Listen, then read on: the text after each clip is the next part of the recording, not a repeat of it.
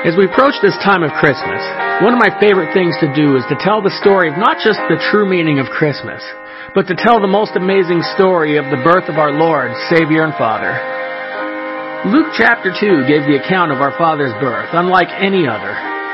He was born in the small town of Bethlehem, just as the prophecy said he would, hundreds of years before his birth. There was no hospital, no medical staff, no midwives to help with the greatest birth of all time. See, the Lord, the Messiah, was born in a manger and wrapped in swaddling cloths. He had the most humble beginnings, even in his birth, as he did through his life and to the end on the cross.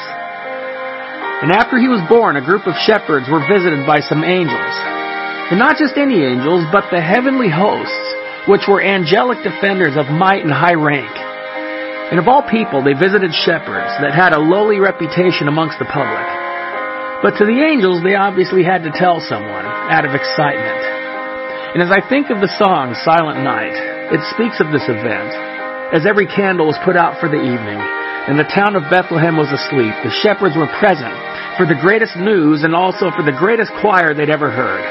As Luke chapter 2 verse 14 said that they sang, Glory to God in the highest on earth, peace, goodwill toward men. And it didn't stop from there as others came to visit the Lord. Wise men, magi from the east, most likely from Babylon where magi were known. And in Matthew chapter 2 it stated that, that wise men from the east came to bring gold, incense, and myrrh.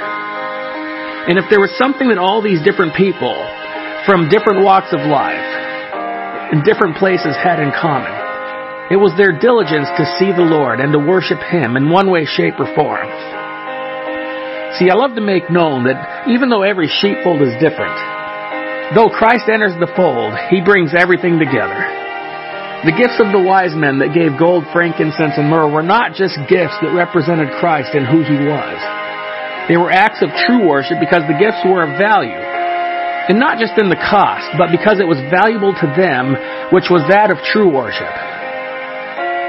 Remembering and celebrating our Lord's birth on earth is a good start because he is the only begotten Son, not the only forgotten Son.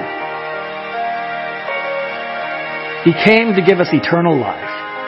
It's the greatest gift we could have. So may we show him the love and gratitude all year long. And may we look up and not down for our gifts below a tree. May God bless you.